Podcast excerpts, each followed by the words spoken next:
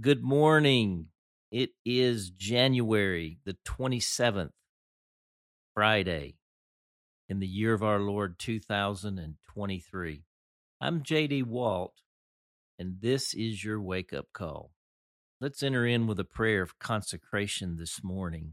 Wake up, sleeper, and rise from the dead, and Christ will shine on you. Jesus, I belong to you. I lift up my heart to you. I set my mind on you. I fix my eyes on you. I offer my body as a living sacrifice to you. Jesus, we belong you.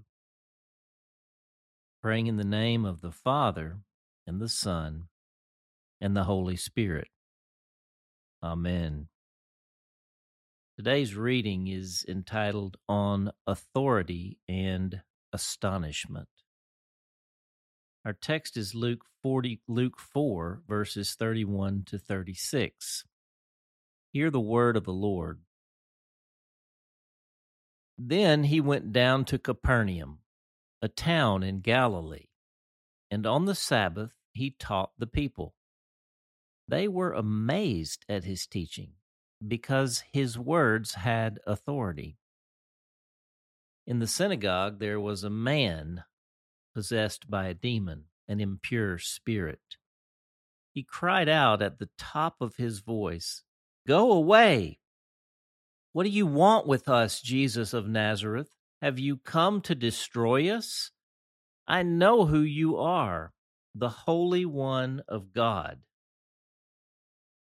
"Be quiet," Jesus said sternly. "Come out of him." Then the demon threw the man down before them all and came out without injuring him. All the people were amazed and said to each other, "What words these are! With authority and power he gives orders to impure spirits, and they come out." The word of the Lord. Now consider this. I thought we would get further yesterday, but here's the so far. Then he went down to Capernaum, a town in Galilee. And on the Sabbath he taught the people. Then we get this. They were amazed at his teaching because he told such good stories, and he was funny, and he was so relatable to the people, and oh yes, he was so sincere and animated and excited about what he was saying, and yes, practical and down to earth, and wow, so smart. And he even cried at one point. Nope. None of that. I mean, maybe it was all true. And all of that is probably worthy of a few dozen good sermon preacher after the service, but that's not why they were amazed at his teaching. So the question remains, why were they so amazed at his teaching? They were amazed at his teaching because his words had authority. Answer, because his words had authority. What does that mean? Is that a certain style of preaching or teaching? No. Is it a particular approach to biblical exposition? No. Is it a quality of insight or an incisive sort of clarity or relevance? No. Does it come from a lot of experience or education? No. Authority is the physically embodied presence of God in the person of Jesus Christ, declaring, delineating, and demonstrating the kingdom of heaven in the power of the Holy Spirit.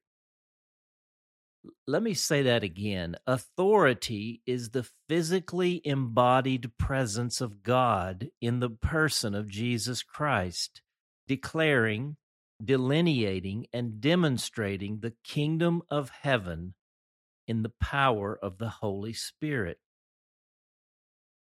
It is readily and freely available to anyone who would deign to become an agent of Jesus.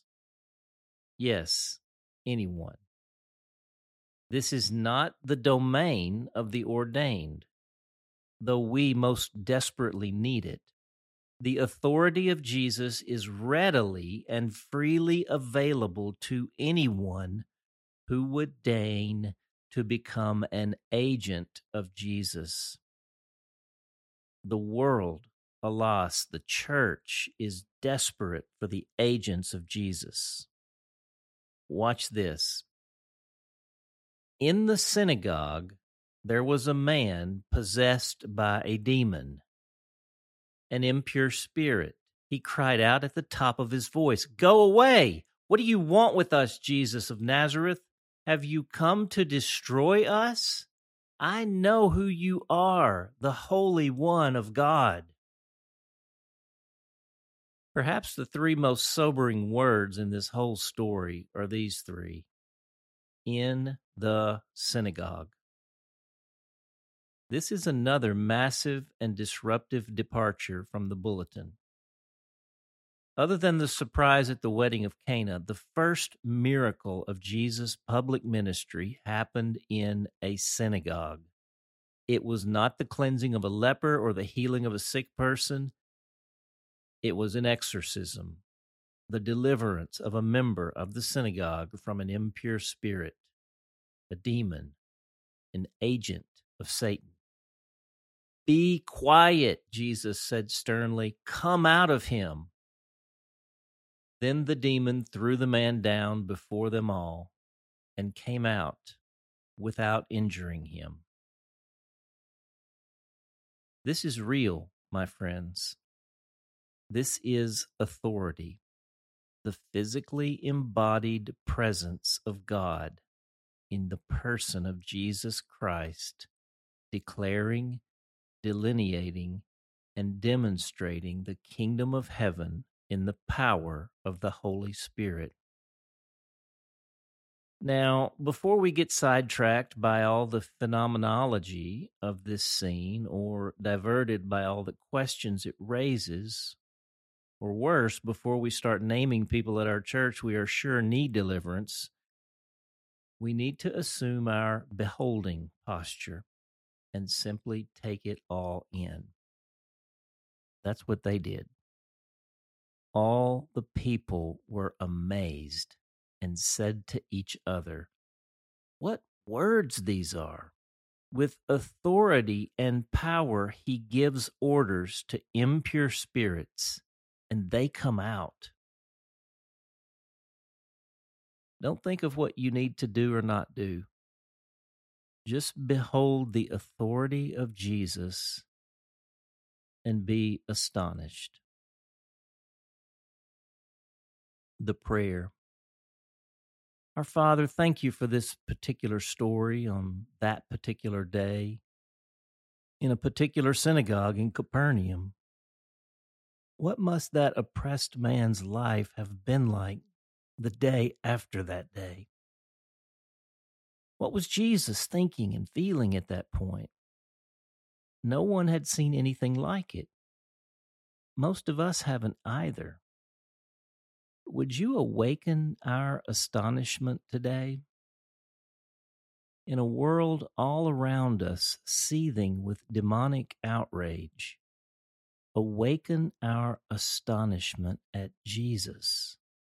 Awaken our appetite for this very different kind of authority, one that would strip us of all pride and restore our deepest humility. We need more love, Jesus. Come, Holy Spirit. Praying in Jesus' name. Amen. The question: what do you see in this scene today? What do you hear? Are you awakening to astonishment? Or is this just another lap around the field? Are you ready to step into real agency? What is the level of your desire to become a bona fide agent of Jesus? The hymn. Today we will sing the Great Methodist Standard, hymn number one, Charles Wesley's, Oh, for a Thousand Tongues to Sing. And yes, it is hymn number one in our Seedbed hymnal, our Great Redeemer's Praise. There are actually nine verses here, and we're going to sing the first five. And if we get carried away, we may keep going. Let's just see what happens. Sing with me now. Oh, for a thousand tongues to sing my great Redeemer's praise, the glories of my God and King, the triumphs of His grace. My gracious Master and my God, assist me to proclaim, to spread through all the earth abroad the honors of Thy name. Jesus, the name that charms our fears, that bids our sorrows cease. 'Tis music in the sinner's ears, 'tis life and health and peace. He breaks the power of cancelled sin, He sets the prisoner free. His blood can make the foulest clean, His blood availed for me. He speaks, and listening to His voice, new life the dead receive. The mournful broken hearts rejoice, the humble poor believe. Y'all want to keep going? Let's do it. Hear Him, ye deaf, His praise, ye dumb, your loosened tongues employ. Your blind behold, your Savior come, and leap, ye lame, for joy. In Christ your head you then shall know, shall feel your sins forgiven. Anticipate your heaven below, and own that love is heaven. Well, there were two more.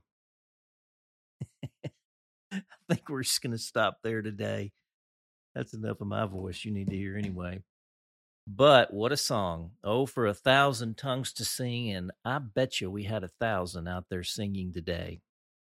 Well, that's a wrap for Friday morning. It's now time to gather up your seeds and head out to the field. There is awakening to sow for today. And for the awakening, I'm J D Walt. We hope that today's entry challenged and encouraged you. And thanks for listening to The Wake Up Call, powered by Seedbed. Be sure to share this with a friend, leave us a rating, and subscribe wherever you prefer to listen to podcasts. Find out more and join the movement by visiting our website at seedbed dot com slash wake up call.